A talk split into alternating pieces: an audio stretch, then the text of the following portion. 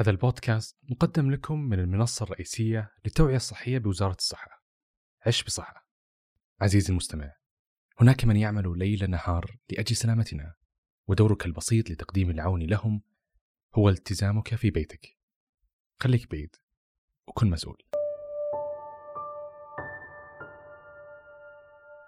بطل قصتنا اليوم هو أبو محمد الله يطول بعمره، متقاعد من سنة وثلاث شهور وجالس بصالة بيتهم مع محمد وولدهم محمد وبنتهم سارة وحفيدهم صالح، وعلى عادتهم في وقت قهوة المغرب هاللحظة تسوى الدنيا وما فيها لأبو محمد.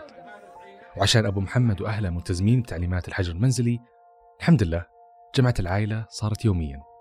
صار أبو محمد ما يسمح لأي أحد يجي يجلس على قهوة المغرب قبل ما يغسل يدينه.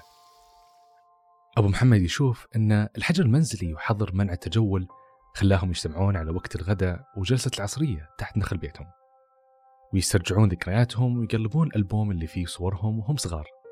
أبو محمد يتمنى أن هالأزمة تعدي على خير وتنتهي، ويرجع يشوف ربعه وعيال عمه.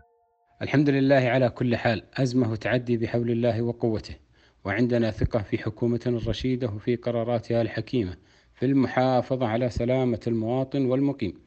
ويا ليت من جميع أفراد شعبنا الغالي أن يستغل هذه الأوقات بين أهله وعياله، ويكون قريب منهم ويلتمس حاجاتهم ويسمعهم أكثر ويتكلم معهم أكثر، وكلنا مسؤولين. هذا أبو محمد، وهذه نصيحته للكل. أنا أقول خلوكم ببيوتكم، وأبد عاذرينكم ومسامحينكم من السلام وحبة الرأس والخشوم. الله يحفظنا من كل شر. رغم كل هالخوف والقلق اللي صاير، إلا أن أبو محمد يشوف أن هالأزمة رجعت لذكريات الشباب وبداية حياته وتكوين أسرته، لأنه صار يجلس وقت كثير مع أهله ويعيش هالأيام معهم، واللي بتكون من أجمل الذكريات. محمد ولده هو أكثر شخص يخاف على أبوه من بداية انتشار كورونا، لأن أبوه الله يمده بالصحة والعافية عمره ما شاء الله واحد وستين سنة، ولأنه يدري أن اللي بمثل عمره وأكبر وخصوصا اللي أعمارهم فوق ثمانين سنة معرضين لخطر الفيروس. ويرتفع معدل وفاة لا قدر الله للكبار اللي مصابين بأمراض مزمنة مثل أمراض القلب والسكري وارتفاع ضغط الدم وأمراض الجهاز التنفسي والسرطان، الله يمدهم بالصحة والعافية. لأن كل ما تقدم عمر الإنسان تقل كفاءة جهازه المناعي، وأي ضرر يصيب الجسم راح تكون مقاومته أقل، والأمراض المزمنة تضعف الجهاز المناعي أكثر، ويصير صعب عليه يكافح التهابات فيروس كورونا. أمس النصيحة تنشر واليوم ما تبغى بلاش. حنا هالحين بموضوع فيروس كورونا، الله يكفينا شره. اقعدوا في بيوتكم، زينوا غديكم، جمعوا عيالكم، لعبوهم، عطوهم بلايستيشن، عطوهم كيرم. ما قصرت حكومتنا الرشيدة، عطتكم إجازة إجازة مفتوحة إلين الله يرفع عنكم البلاء. أنا زي محمد، وانت كمان زي محمد، نعيش وسط آبائنا أمهاتنا أجدادنا، لازم نحرص عليهم. يمكن أكثر شيء صعب على كبار السن هي العزلة، لأن دايما أكبر مخاوفهم أنهم يعيشون لحالهم والكل ينشغل عنهم. ووقت العزلة الآن صار في كثير من العوائل انقطعت عن زيارة أهليهم. لا تنسى تتصل على أبوك أو أمك أو جدك وتسأل عنهم. اتصالك سؤالك في هالوقت اللي أجبرنا نكون بعيدين عن بعض راح يخفف عنهم القلق والخوف من الوحدة. ضيفنا اليوم في هذه الحلقة هو الدكتور حسن الشهري، استشاري طب نفسي وطب نفسي جنائي.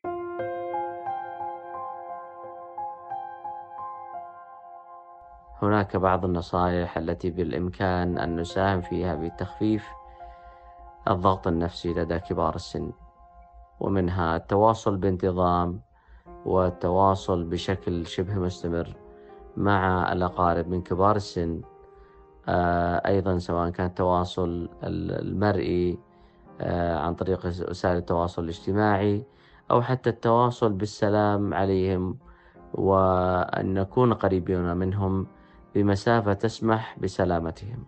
زي ما ذكر الدكتور حسن، أن التواصل في الوقت الحالي مع الأشخاص المقربين لنا من كبار السن بإمكان يكون من خلال تواصل مرئي، نحن نتصل عليهم ونشوفهم، أو حتى ممكن نتصل عليهم فقط صوتيا نتحدث معهم.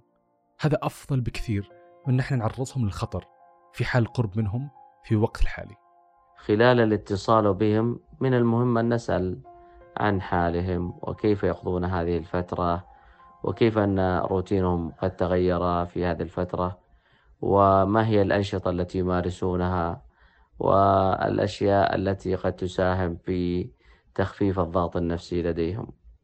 من المهم أيضا أن نقوم بتشجيعهم على الاستمرار في القيام بالأنشطة اليومية والمسموح بها في مقر إقامتهم، وما قد يرونه مفيد ومرغب لديهم مثل التمرين اليومي أو المشي أو الاسترخاء أو الاستماع للقرآن أو الراديو أو مشاهدة التلفاز والبرامج الفكاهية أو ممارسة بعض الألعاب إن كانت متاحة لديهم. أيضا زي ما احنا عارفين أن الأشخاص الكبار في السن كثير منهم عندهم أمراض مزمنة وبحاجة لمراجعة الطبيب وأيضا الاهتمام بصحتهم بشكل مستمر. فالآن دكتور حسن بيتحدث عن هذا الجانب. لابد أيضا أن نساهم في مساعدتهم في طلب المشورة الطبية والاستشارة أو الرعاية الطبية إذا كانوا يعانون من أي أعراض أو مشاكل تلامس الصحة البدنية أو النفسية لديهم.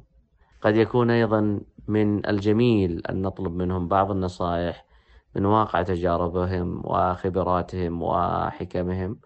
أيضا مناسب جدا أن نعبر لهم عن المحبة والمودة والامتنان لهم وتقدير وجودهم، وأنهم فئة غالية علينا، وتعزيز المحبة بما يشعرهم بالاطمئنان والقرب والدعم النفسي والاجتماعي.